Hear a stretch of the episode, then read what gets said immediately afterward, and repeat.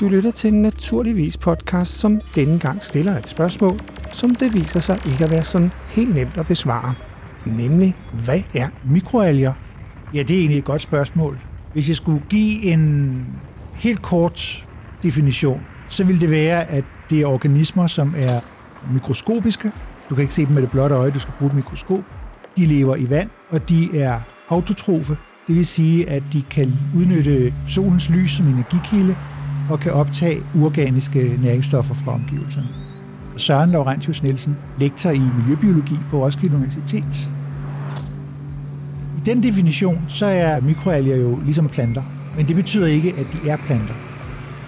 Planter er mere avancerede end, end alger. Skillelinjen mellem planter og alger går noget på, om organismerne har specialiserede formeringsorganer. Det har planter nemlig. Det har alger ikke. Men der er alger, der kommer meget tæt på at være planter. Der er en glidende overgang. Der er traditionelt, hvis man kigger i den videnskabelige litteratur, ikke nogen helt fast definition på, hvad man betragter som planter og hvad man betragter som alger. De laver fotosyntese, men det er også vigtigt at forstå, at der er mange forskellige slags alger. Det er kun nogle af dem, der laver den samme slags fotosyntese, som øh, planterne gør.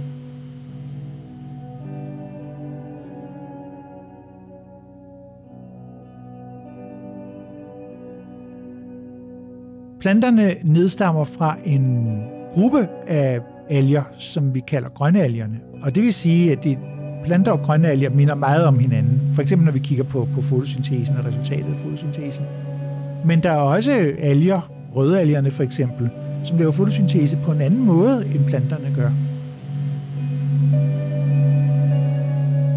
Og så, når jeg startede med at sige, at det egentlig var et godt spørgsmål, hvad en alge var, jeg startede med at give en korte definition, så den definition, selvom den er rigtig for de fleste alger, så er den også forkert. Fordi der er også alger, der ikke laver fotosyntese.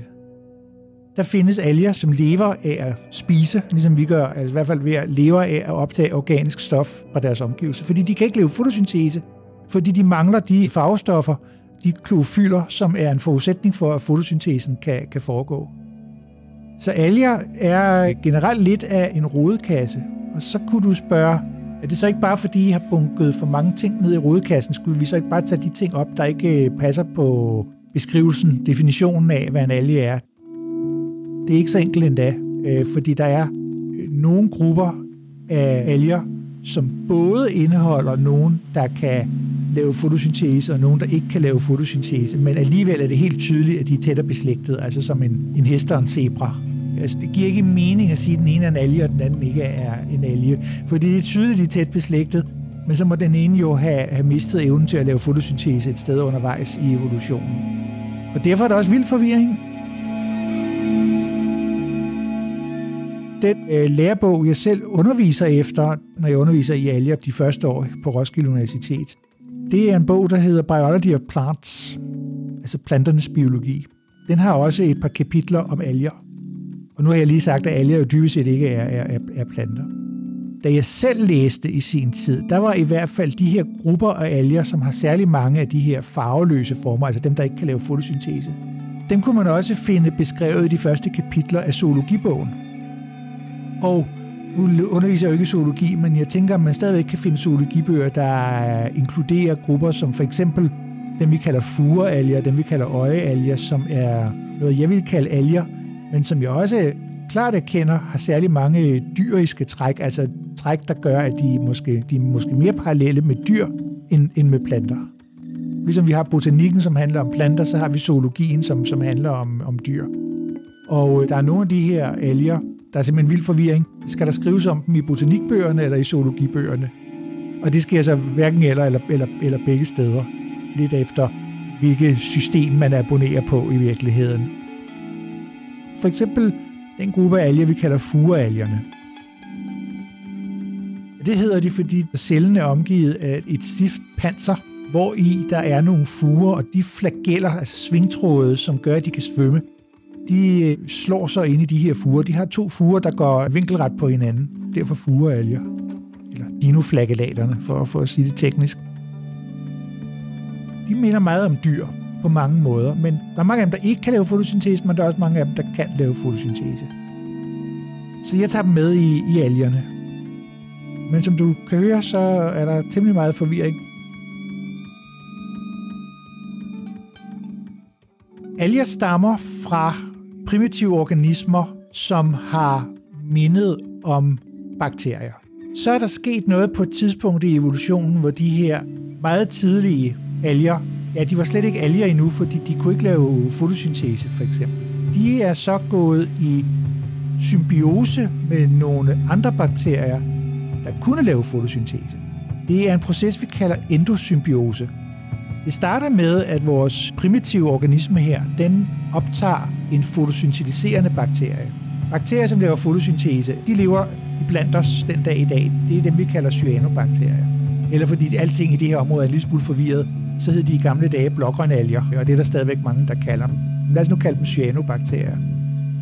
Men siden de her primitive organismer optager en cyanobakterie, altså en bakterie, der laver fotosyntese, men i stedet for at nedbryde den og fortære den, fordøje den, så lever cyanobakterien videre inde i det, som nu begynder at minde meget om en, en alge. Og den laver stadigvæk fotosyntese, men nu inde i algen. Det er ophavet til det, vi kalder kloroplaster, som er strukturer inde i alger, men også inde i planter. Så er det bare det, vi kan se, at når nu vi har så forskellige artede alger, så må vi nødvendigvis konkludere, at lige præcis den her øh, proces, hvor en cyanobakterie er blevet optaget og blevet til en kloroplast, den er ikke kun sket én gang. Det er sket ved flere forskellige lejligheder igennem evolutionen. Og undervejs i evolutionen er det også sket, at en af de her oprindelige alger er blevet optaget på samme vis af en helt tredje organisme, og så er livet videre ind i den. Altså, så vi har sådan en russisk dukke, altså, som oprindeligt har bestået af tre, og måske så meget som fire organismer, fordi det er sket flere gange igen. Altså af flere organismer inde i hinanden, som sådan en russisk øh, dukke. Altså, så vi kan godt sige, at på sæt og vis har alt det, vi kalder alger, en form for fælles ophav. Men det er bare det, at den her endosymbiose er sket ikke én gang, men, men flere gange igennem øh, evolutionen, og har været med til at give ophav til de her mange forskellige alger, som vi kender i dag.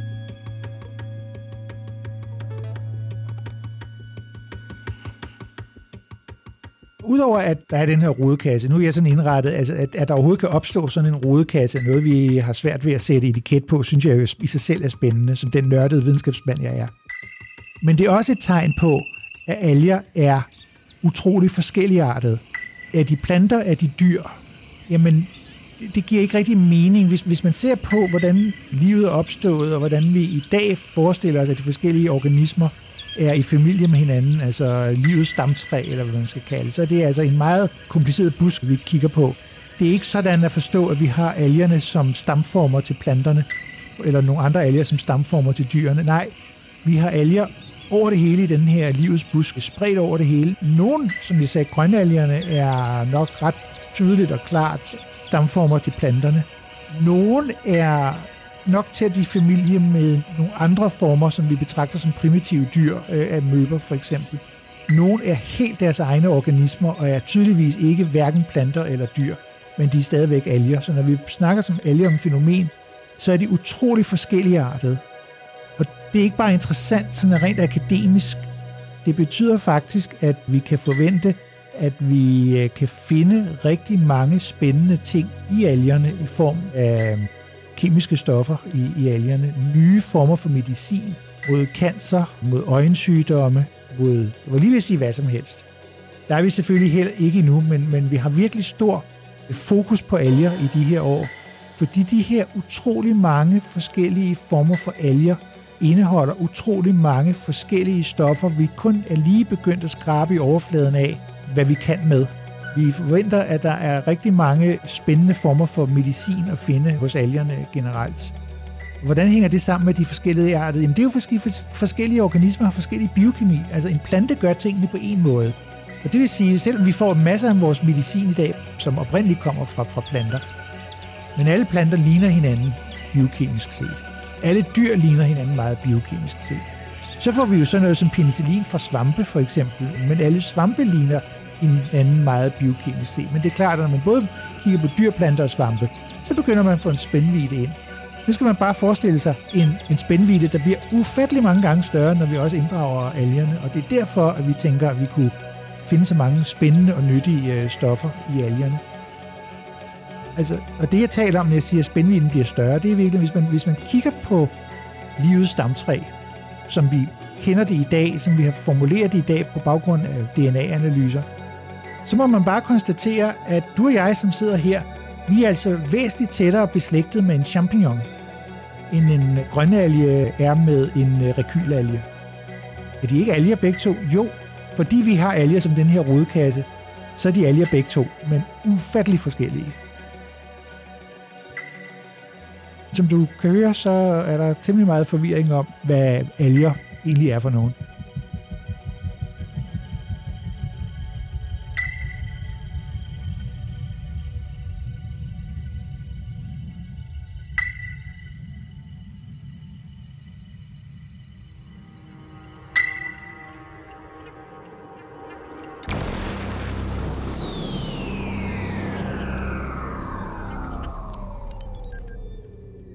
Ja, du har lyttet til en naturligvis podcast om, hvad er Mikroalger, det var, Søren Laurentius Nielsen, der fortalte, og han er, som nævnt i starten af podcasten, lektor i miljøbiologi på Roskilde Universitet.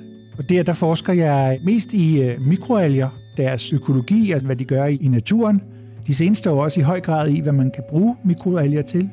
Og i den forbindelse er jeg også kommet ind i arbejdet omkring det, vi som med en meget bred betegnelse kunne kalde øh, cirkulær bioøkonomi. Hvordan vi kan bruge et biologiske ressourcer, både i stedet for oliebaserede ressourcer, og hvordan vi kan genbruge biologiske ressourcer.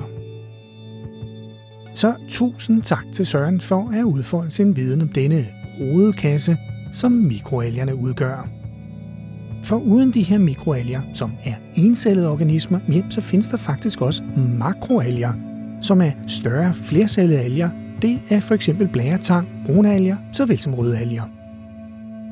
Her bag mikrofonen er det Nalle Kirkmo, vært, redaktør og stifter han naturligvis Danmarks eneste sounddesignet og historiefortællende videnskabspodcast.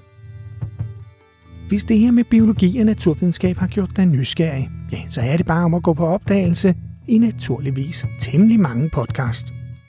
Her kan du for eksempel lytte til en hulens masse Faktorbox podcast om for eksempel, hvad er biologi, kemi, fysik og bakterier. Ligesom du kan høre om, hvad er gasopgradering, som Søren faktisk også rigtig fint forklarer om. Det er en gammelkendt teknik, så det er rimelig effektivt. Det handler om øh, dimensionering og optimering. Der er sikkert nogle øh, tricks of the trade på, hvordan den her er designet, men grundprincippet er enkelt. Og udover de her Faktorbox podcast, hvor vi svarer på, hvad noget er, ja, så ligger der altså også en masse historiefortællende naturligvis podcast. For eksempel en eventyrlig en om, hvorfor du ikke må smide din brugte pizzabakke i papaffaldscontaineren. Ost! Chibab! Pizza! Væk fra pizzabakken! Og dem, ja, dem kan du alle sammen høre der, hvor du også lytter til den her podcast. Lydeffekter, de var blandt andet fra BBC Sound Effects, der, som det fremgår af deres website, may be used for personal, educational or research purposes. Og naturligvis er, havde jeg nær sagt, naturligvis for educational purposes. Desuden var der lydeffekter fra soundbible.com, og måske du blev mærke i lyden, der meldte sig hver gang fotosyntese blev nævnt. Det er faktisk lyden af selve solen. En lydeffekt, som den amerikanske rumorganisation NASA har lagt online. For ja, sådan lyder solen altså. Musikken er med Avalanche af Daniel Simon, Earthwork med Sapphire, tror jeg det udtales, In the Matrix og The Walk med Crowwonder, samt uddrag af Pink Floyds Nothing Parts 14. Naturligvis er produceret af Polychrom Media, som er en socialøkonomisk medievirksomhed, og det er den altså produceret sammen med Ro Radio. Tak fordi du lyttede med.